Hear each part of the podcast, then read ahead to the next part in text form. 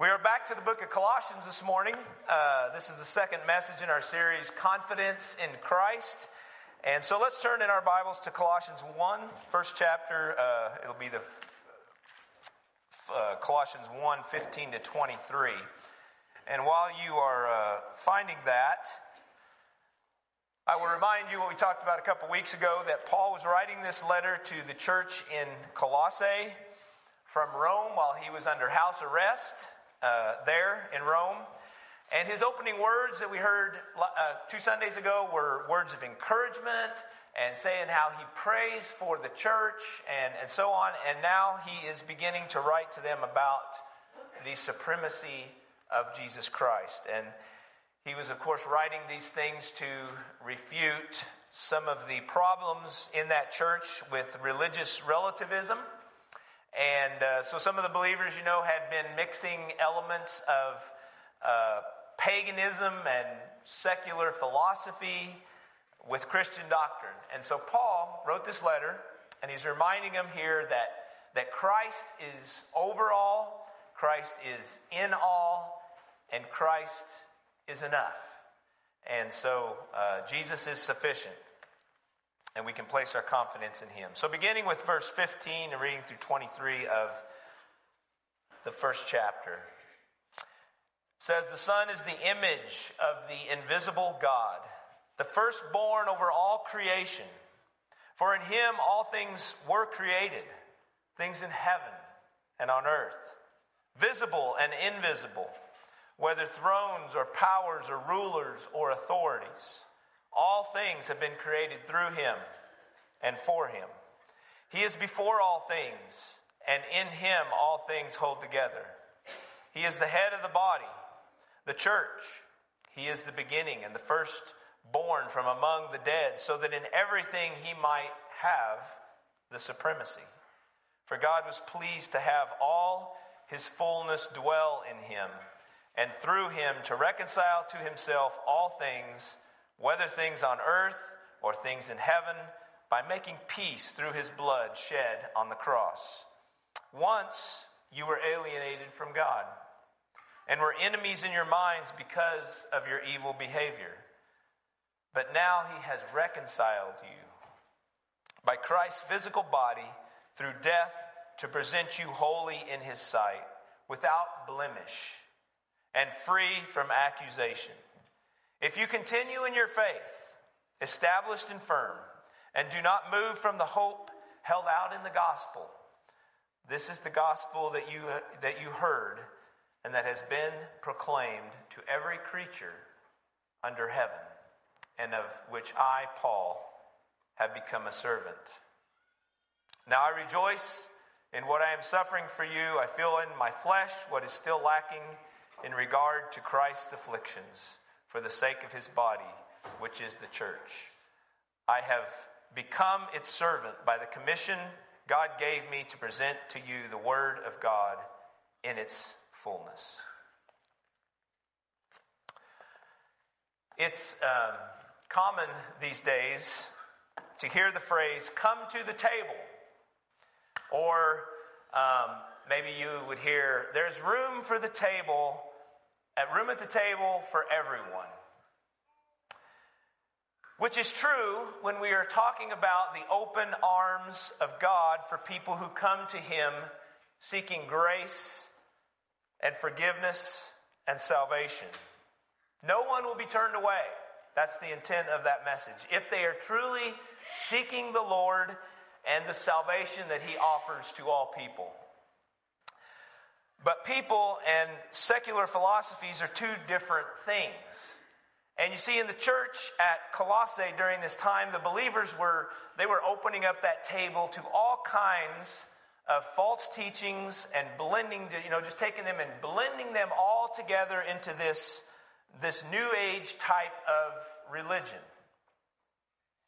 Yes, they were giving Jesus a seat at the table, but they were also opening up the table to all kinds of other forms of paganism and other things as well. And so that's what Paul is addressing in these verses that we're looking at this morning. He affirms, first of all, the personhood of Jesus Christ. He proclaims what he has done. And he reminds them of what Jesus continues to do. So in essence, he is proclaiming the preeminence of Jesus, meaning that Christ is above all other things. Back in 1893, the World Fair, go back one, there we go. Back in 1893, the World Fair visited Chicago. And there were exhibits from 46 different countries, and the fair stretched out across the city of Chicago. Millions of people came to that fair. Some of you have probably heard about that being the first fair in 1893 where the Ferris wheel was first introduced. But another exhibition that they had there that year was something called the World's Parliament of Religions, in which many representatives from many of the world's religions they came together to share their best points, and they were thinking that maybe they could, share their best points and create a new religion for the world. Well, that sounds a lot like what was going on in Colossae when Paul wrote this letter.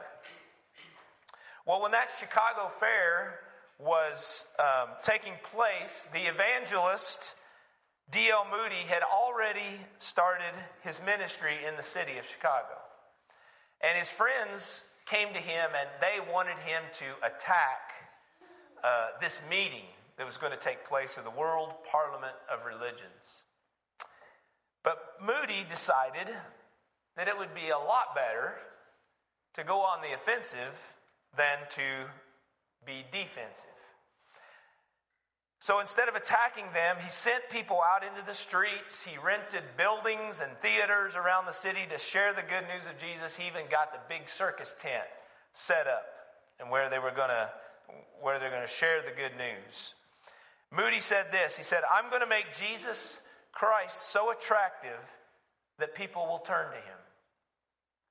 Many people, even today, as they look back on his life, say that that was his greatest work of evangelism during his lifetime. But his thought process during that time was much the same of Paul's when he's writing this letter. They were going to share the good news of Jesus in confidence that it would stand above all of the other philosophies and ideas that people were trying to promote. That's probably a good approach for Christians to take today in the midst of the many ideologies and philosophies that we are faced with. Don't try to be defensive. Instead, just share the truth that Jesus Christ is all a person needs in their life to find hope and strength and forgiveness and salvation. Share the preeminence of Jesus, meaning Christ above all other things. The definition of preeminence means first in importance, first in honor, first in exaltation. There we go. Jesus was the beginning, Jesus is the head of the church, and Jesus will be in the end as well. It's in Revelation 22:13, last chapter of the Bible, Jesus says, "I am the Alpha and the Omega, the first and the last, the beginning and the end." These 5 verses here are Paul's way of connecting Jesus with the Father, the Creator, or His creation, and His church, which represents the life of every Christian, even up to today. So let's start with the connection that he makes with God the Father. In verse 15, he says that Jesus is the image of the invisible God. We cannot see God physically, but you see, in Jesus we do. A couple verses later, it says that the fullness of God dwells in Christ. It's kind of like, if we think of a mirror in our homes today. When you look into a mirror, you see the exact replication of what you look like. If you move, the mirror moves, or the image in the mirror moves with you. Amazing how that works, isn't it? As far as technology has advanced these days, I'm not sure they're going to ever come up with a better version of the simple mirror that we have. What you see is who you are. That's what Paul is saying here. What you see in Jesus is what God is. John Phillips once wrote it this way: what God is, Jesus is. What God does, he does. What God says, he says. There is not one iota of difference between God in heaven and Jesus on earth. So the church in Colossae was trying to find God in all of these other philosophies when all they needed was the one Jesus that they already had at the table. And that happens in some churches today, or in the spiritual lives of some individuals. They believe in Jesus, but they feel like they need to add other things to the mix. Jesus has just one seat at the table among all these other things. And in Paul's day, it was things like new moon celebrations, angel worship, pagan Sabbaths, and various ceremonial rituals that one had to follow in order to be saved or perfected. So they were mixing all that in.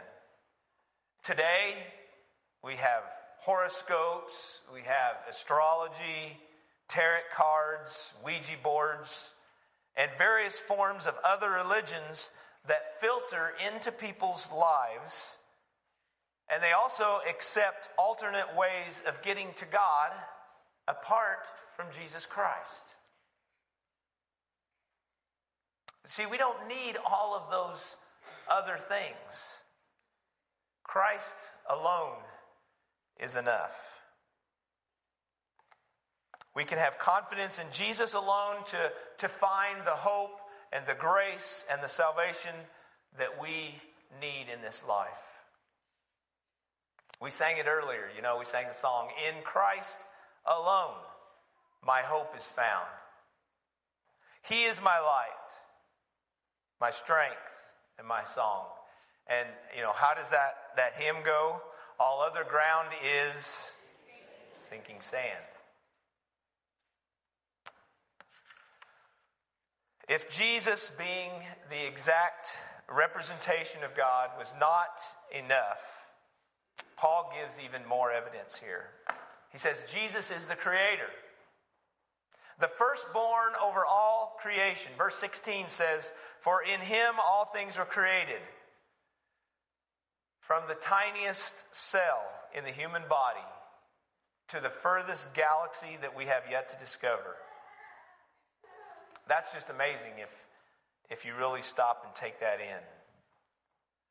People can disagree on the timing of how it all came about, but it takes more faith to believe in some big bang that just made it happen, or some evolution that happened, than it does in a loving God who created all of this through Jesus Christ, his Son.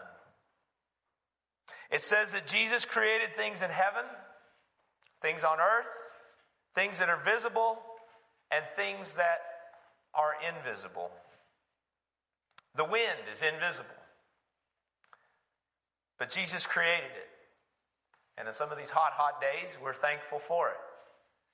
Now, there was a couple days a week or so ago when we maybe weren't so thankful for it, when it comes in the form of 80 miles per hour, but creation and nature itself testify to the supremacy of the Son of God. These are also some of the strongest statements in Scripture about the divine nature of Christ. In John 17, we hear Jesus speak of this when he talks about the pre-existence of creation. He says, "I have finished the work which you have given me to do. And now, O Father, glorify me together with yourself, with the glory which I had with you before the world was." There it is. Jesus' own words. That was when Jesus was praying to his Father just before he was arrested in the Garden of Gethsemane. And then Paul connects Jesus with his church. He says that he is the head of the body. He should be the first in the church and the first in the life of every Christian. See, the main problem in the Colossian church during this time is that they were losing their power in Christ because they were cutting themselves off from him. And that seems like a problem that we see happening in our country and in our culture today.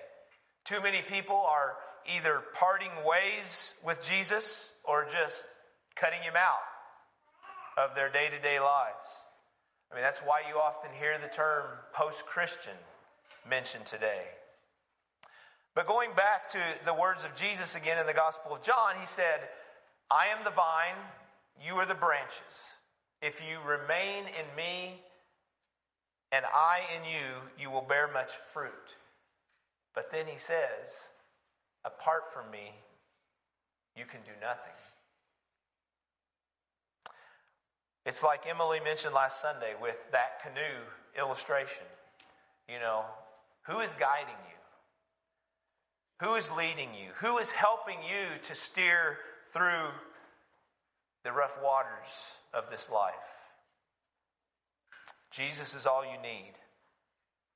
I mean, God has given us each other, of course, which is a very important part of that. But Jesus alone can help us to navigate and survive through the many storms that will come. This book of Colossians was written to reassure the church of that truth. You know, if you need confidence in life, find it in Christ. If you need reconciliation in your life, find it in Christ. If you need to be restored, find your restoration in Christ. If you need to be made new and find renewed joy in life, you can find that joy in Jesus. In these last three verses here of our text, I love the way that Paul turns to the personal pronoun you. And I've kind of highlighted there on the screen. He uses the personal pronoun you to bring the work of Jesus for us into view, into our life. So let me just read these verses again from the screen. It says, "Once you were alienated from God and were enemies in your minds because of your evil behavior. But now he has reconciled you by Christ's physical body through death to present you holy in his sight, without blemish and free from accusation.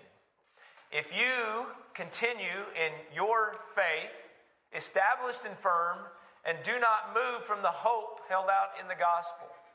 This is the gospel that you heard and that has been proclaimed to every creature under heaven, and of which I, Paul, have become a servant." I mean, this is what is so wonderful about Jesus and our Christian faith, because it's about you and your relationship with God through your Savior, Jesus Christ. Yes, you were alienated from God due to your sin. But God reconciled that relationship through the death of Christ on the cross.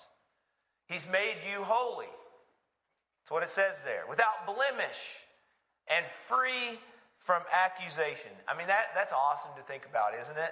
You are not condemned for your sin and your failures like you deserved. You are forgiven. And you're made holy by the grace of Jesus.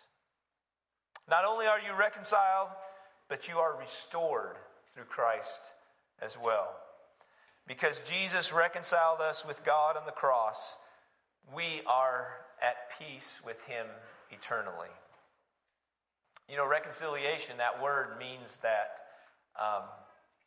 that the hostility is over.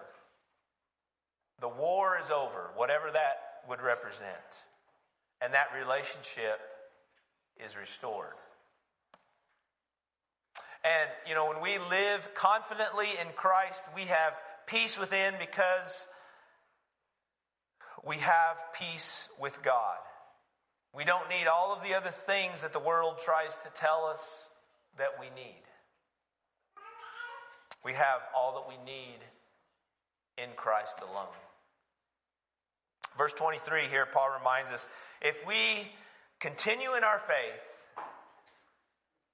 established and firm, and not moved from the hope held out in the gospel, we then will live in the fullness of God.